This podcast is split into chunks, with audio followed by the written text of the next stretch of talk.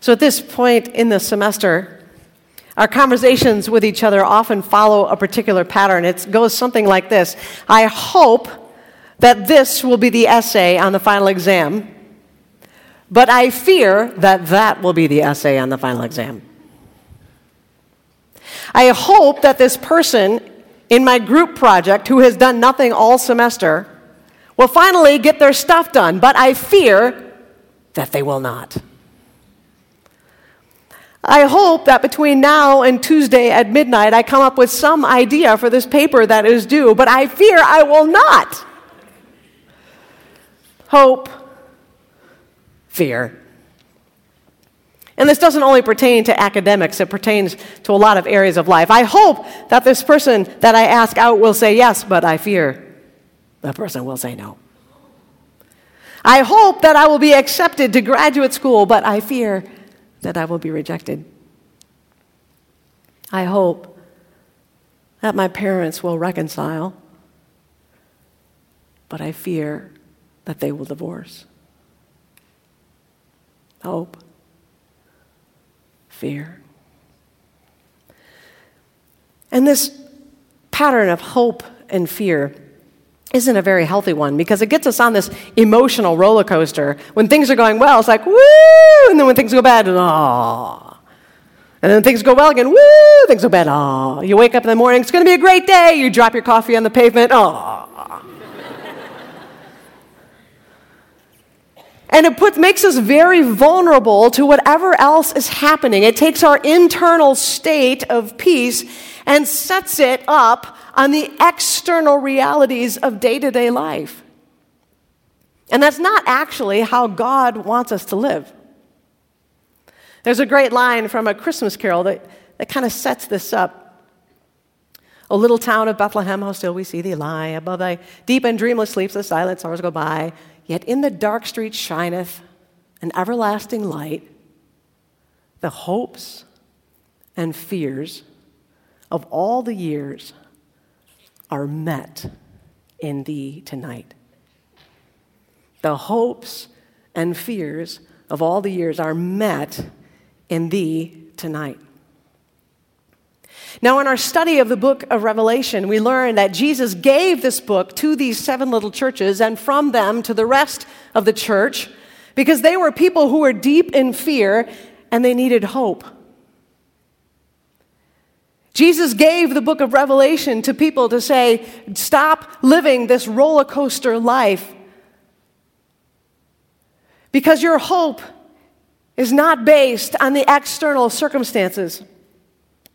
Jesus lays out for them how their hope is based on what he has done, is doing, and will do. And as we have said, the theme of the book of Revelation in case your parents ask you over break, the theme of the book of Revelation is Jesus is Lord, He has won, He is winning, and He will win. And so, as we've seen in the book, anytime evil, anytime fear, anytime death or sin or hell raises a threat, who wins? It's church, so the answer has to be yes, yes. So fear, every time it gets up, hope wins.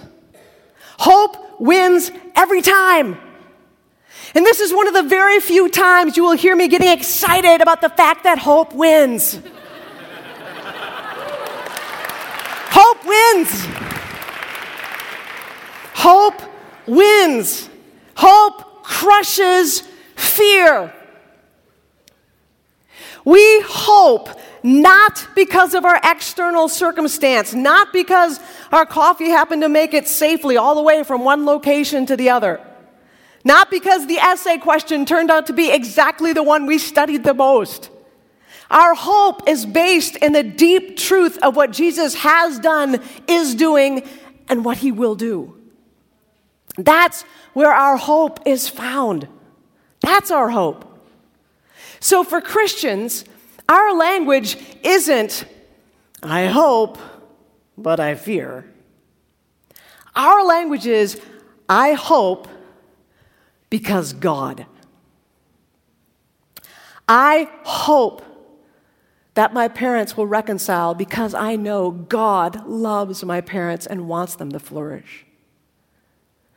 I hope that I get into graduate school because I know God wants the best for me, and I think that's it. But even better than that, as Christians, we get to add one more little slot over here before the I hope because God, and that's even though. And this is really important. Even though my parents may not reconcile, I will still hope in God because He has called me into His family. Even if I don't get into graduate school, I will still hope in God because I know He has my best interests at heart. Even though this week will be stressful and I may be confronted with things I have not prepared myself for, I will still trust in God because God loves me regardless of my GPA.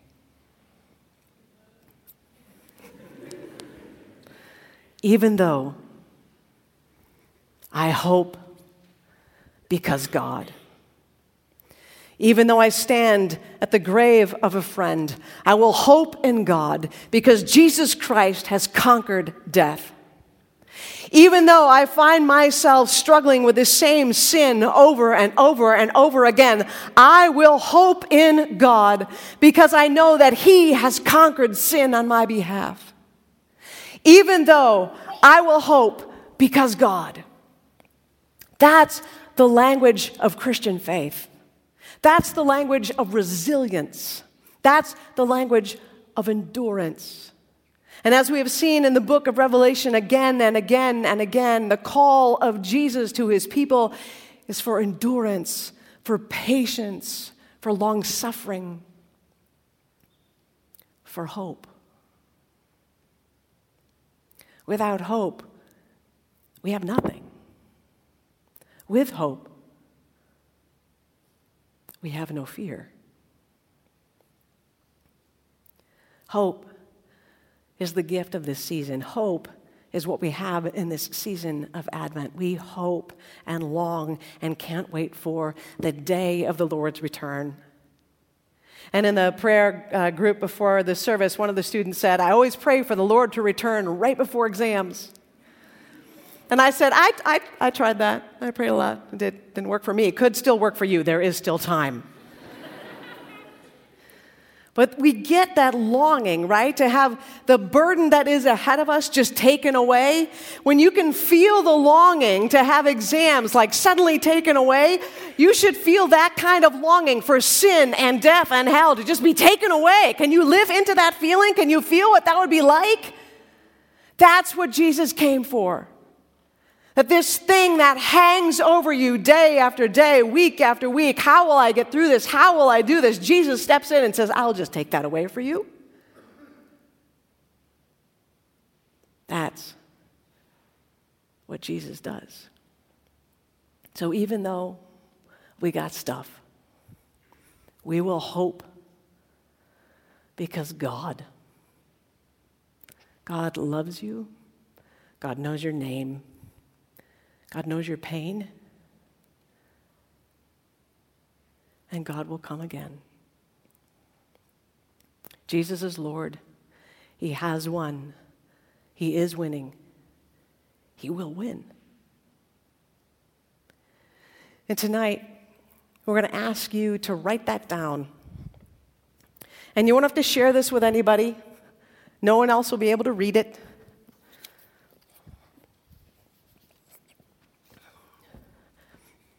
In just a minute after I pray, you'll be dismissed, and there are stations. There are six stations when you see boxes and baskets around you. You'll find little slips of paper, a pen, and an ornament.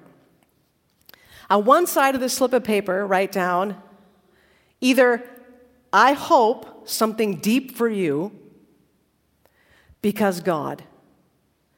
And it may be even though I will hope because God.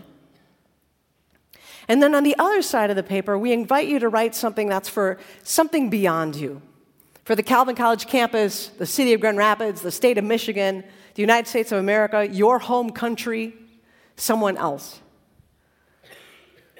So, right before I came tonight, I heard that there was a church that was having a big celebration in southern Nigeria. They were installing a new elder, a new bishop, and the roof collapsed.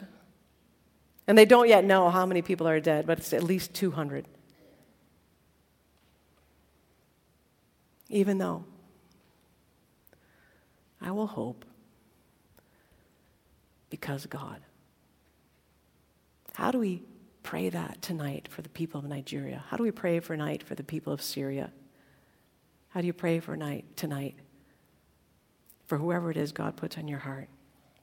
So, on one side, your deep hope. On the other side, a deep hope for our world. And then um, you're going to roll it up nice and tight, like a little scroll, and then the top of the ornament comes off, and you're going to put it in there, and then put the top of the ornament back on.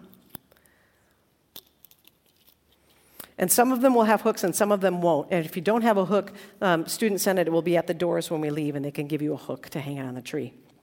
So when you've got your ornament together, um, I'll give you more instructions, but when your ornament is together, uh, you can put your hats and coats on, and then I'll come up here and we'll uh, give instructions for the next step. And somebody always drops one of these, and some, sometimes they break. Don't worry about it, just get another one. So um, let me pray for us, and then you can go get your ornaments.